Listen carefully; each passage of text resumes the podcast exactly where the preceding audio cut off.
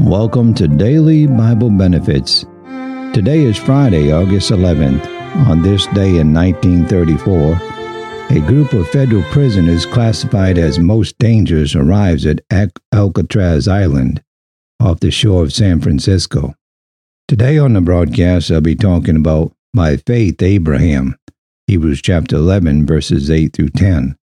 By faith, Abraham, when he was called to go out into a place which he should after receive for an inheritance, obeyed, and he went out, not knowing whither he went.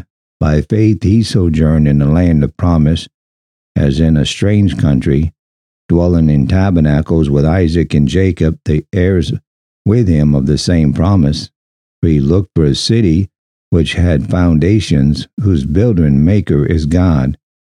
Verse 17 By faith, Abraham, when he was tried, offered up Isaac. And he that hath received the promise offered up his only begotten Son, of whom it was said, That in Isaac shall thy seed be called, accounting that God was able to raise him up even from the dead, from whence also he received him in a figure. Attack of the killer rabbits. A counselor at the church camp told of his experience with a nine year old boy who started to cry when they turned out the cabin lights the first night. Was he afraid of the dark?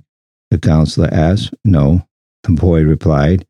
He just didn't want to be attacked by the killer rabbits.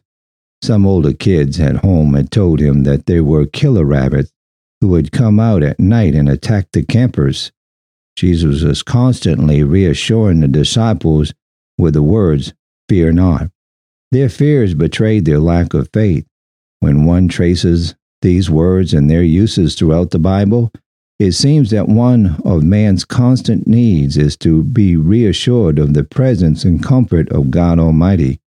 Christians can draw on this presence to find comfort and destroy their fears.